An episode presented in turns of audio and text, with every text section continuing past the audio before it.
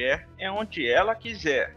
Você provavelmente já escutou esta frase várias vezes. E hoje vamos falar da relação da mulher na cobertura do futebol.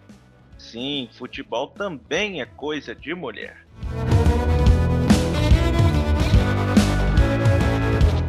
Olá, eu sou Thales Nicote e você está ouvindo o Elas na Mídia. Aqui nós vamos conversar com elas, as jornalistas, que entraram num mundo dominado pelo machismo e que hoje tomam conta dele. Este episódio de abertura traz um resumo de tudo aquilo que vamos abordar ao longo desta primeira temporada. Então, sem perder tempo, sobe a vinheta.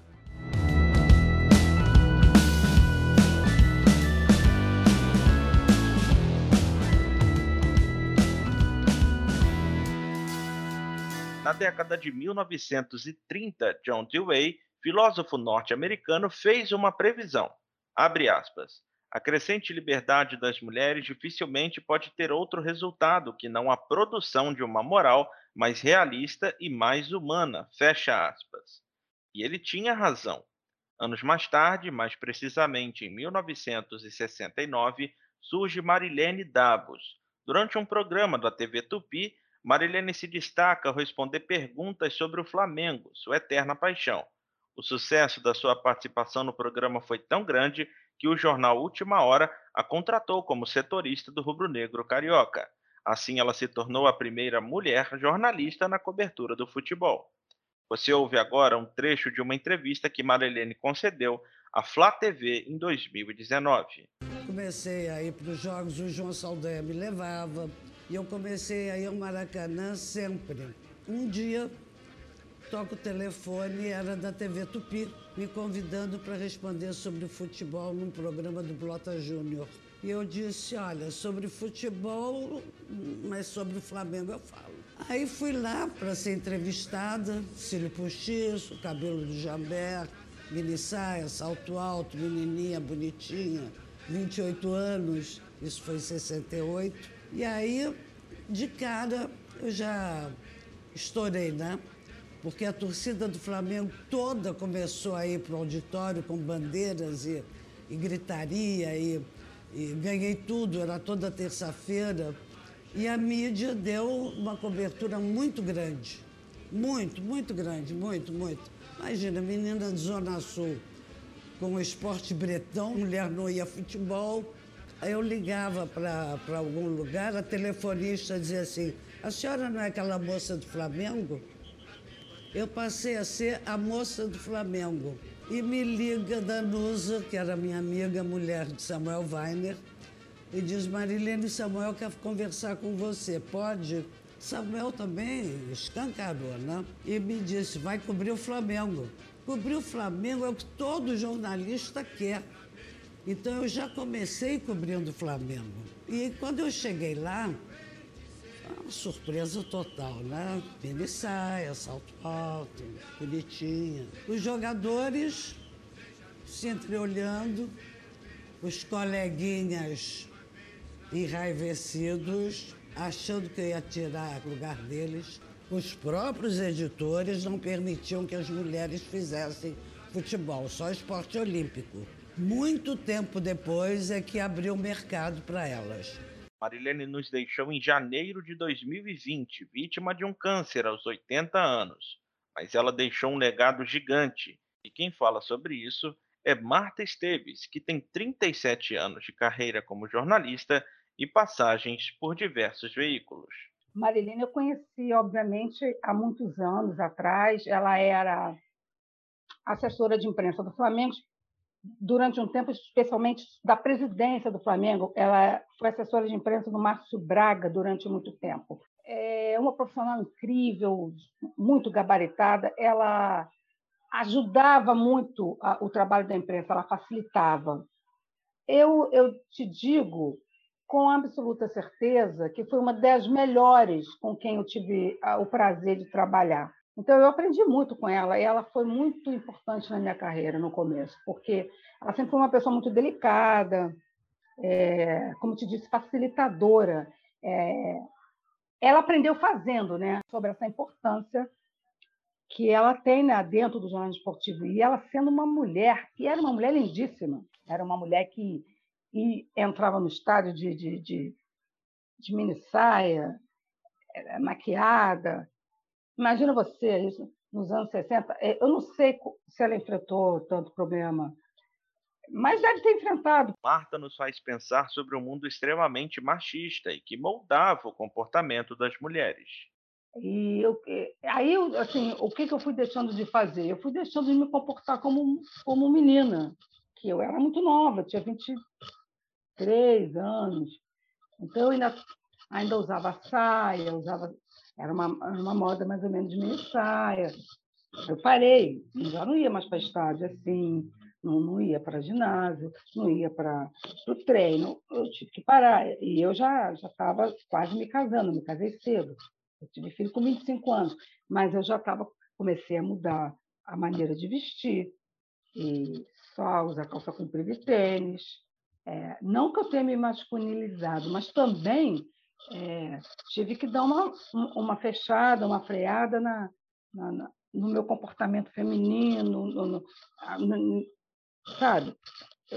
Maquiar, o sapato alto então nem pensar. Eu já não gostava muito também, mas zero. Era só tênis, meia e camiseta.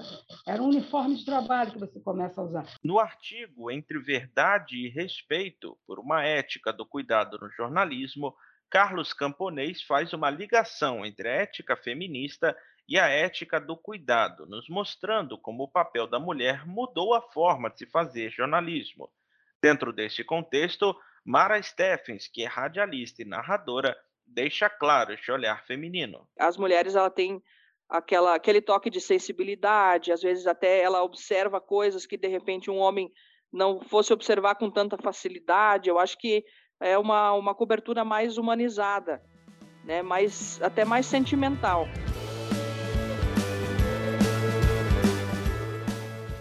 Nomes importantes surgiram na década de 80 e foram grandes responsáveis por criar a cultura de uma mulher cobrindo futebol. Repórteres como Regiane Ritter, Isabela Scalabrini e Denise Lillenbaum, que nos conta como deixou de participar de uma matéria pelo fato de ser mulher.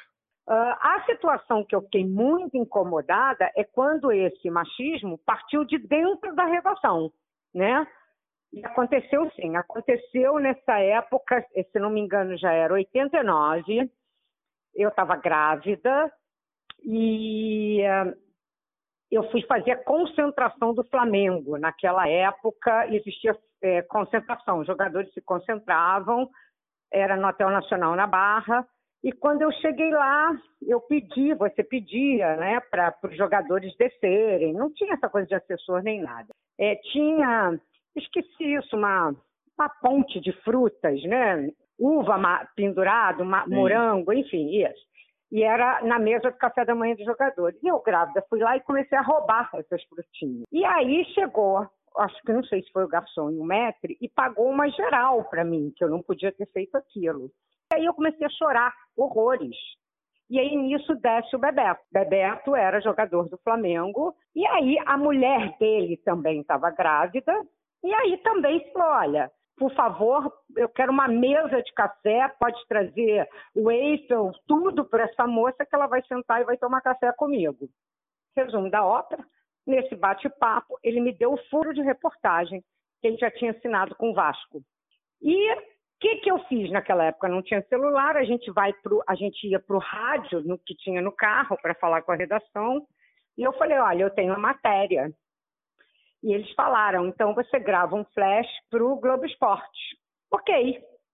E naquela época, tá, existia repórter é, local e de rede. Mas essa poderia ter sido a minha oportunidade de fazer uma matéria para o Jornal Nacional. Mas aí não. Eles mandaram outro repórter, me mandaram de volta para a redação e uh, mandaram outro repórter, na época Marcelo Rezende, para fazer a reportagem para o Jornal Nacional sobre a transferência do Bebeto para o Vasco. E isso eu nunca esqueci, porque uh, a sensação que eu tive é que eu dando essa notícia no Jornal Nacional foi isso que eu, no meu entendimento, não traria credibilidade como um homem, né? Creio eu. As mulheres eram descredibilizadas e precisavam mostrar que eram capazes, e em alguns casos ainda precisam. Você vai ouvir agora um trecho de uma reportagem de 1994. Na época, Marta Esteves entrou com uma câmera escondida nas torcidas organizadas do Flamengo e mostrou que era capaz. Eu sou Marta Esteves. Eu sou Newton Claudino. Nós vamos mostrar para vocês o comportamento do torcedor carioca desde quando chega no Maracanã até o final de uma partida. Infiltrados nas torcidas jovem raça rubro-negra, vão se sentir de perto o que quer fazer parte de uma torcida organizada. Quatro horas antes do jogo, começa o movimento em frente ao Maracanã. Falta vigilância. Para entrar de graça, basta pular o muro. É o que fazemos. A gente agora vai entrar na torcida jovem no Flamengo para tentar mostrar como é que é uma torcida por dentro. É fácil pertencer a uma torcida organizada. Só precisamos pagar uma taxa mensal, levar um retrato 3x4 e fazer a inscrição. Essa é a que defende o Flamengo em qualquer situação. É. Se a gente falar, somos suspeitos. É.